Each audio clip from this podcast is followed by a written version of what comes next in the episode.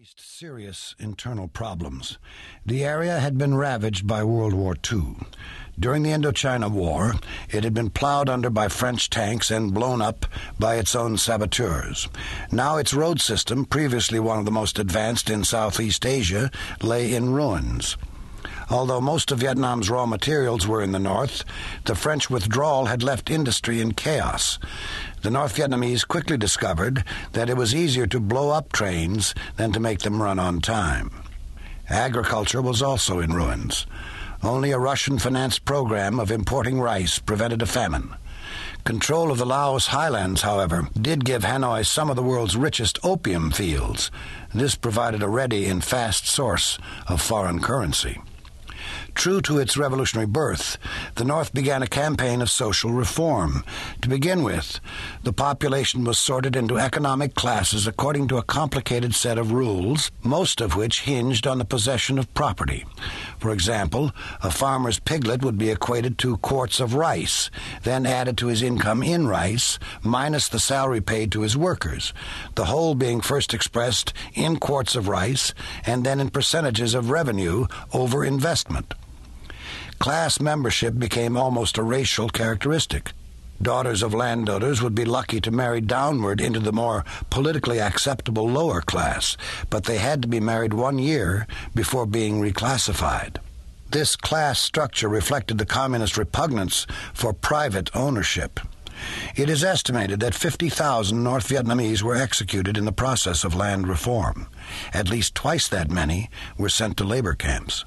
In 1956, the peasants in the Vietnamese province of Nghe An, Ho Chi Minh's birthplace, violently rebelled. The communists backed down. On August 17, 1956, Ho Chi Minh announced, in a conciliatory way, Errors have been committed in the implementation of unity in the countryside. The party and the government have taken up seriously the subject of those lacks and errors and have determined a plan for their correction. Those who have been wrongly classified as landlords and rich peasants will be correctly reclassified.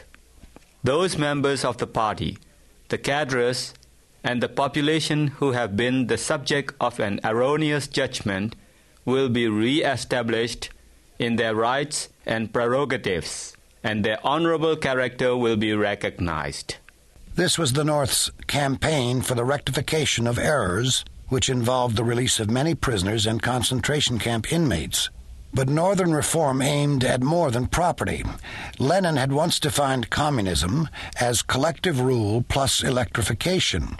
But electric power and poor communications became the Achilles heel of the North. Its cities were typically in a state of brownout, and the people were exhorted not to use big light bulbs.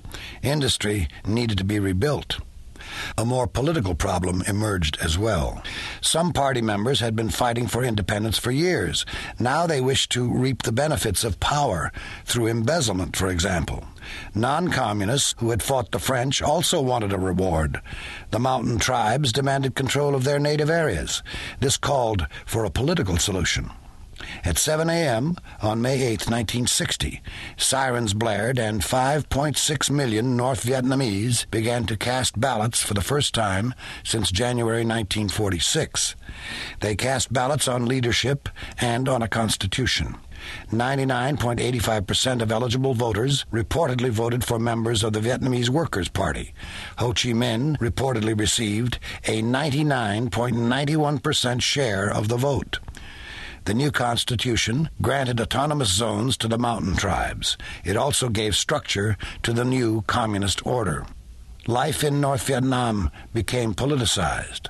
The citizens of Hanoi woke to patriotic music. They bicycled to work under banners extolling self sacrifice.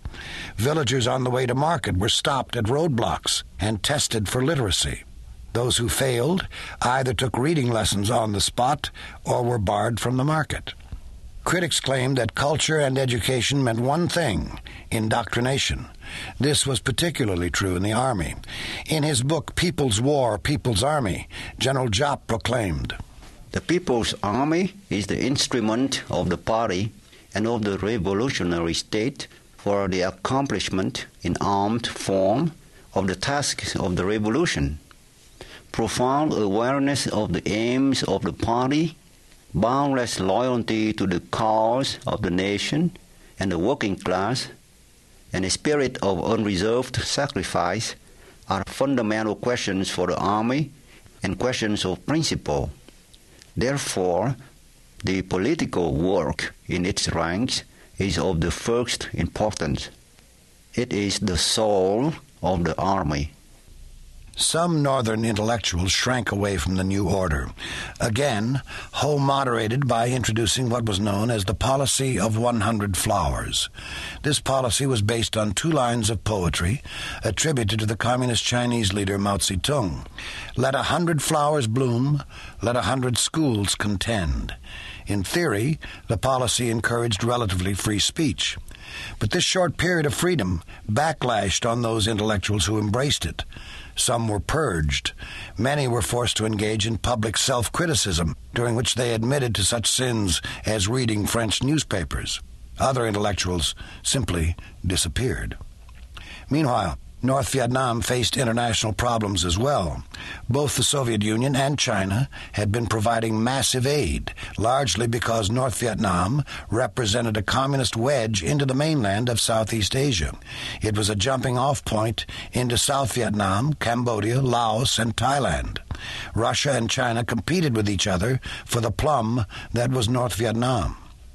Later, as Moscow and Peking came into more direct conflict, each would want the North Vietnamese communists to align with their country. This was a pitfall that Ho Chi Minh would assiduously avoid.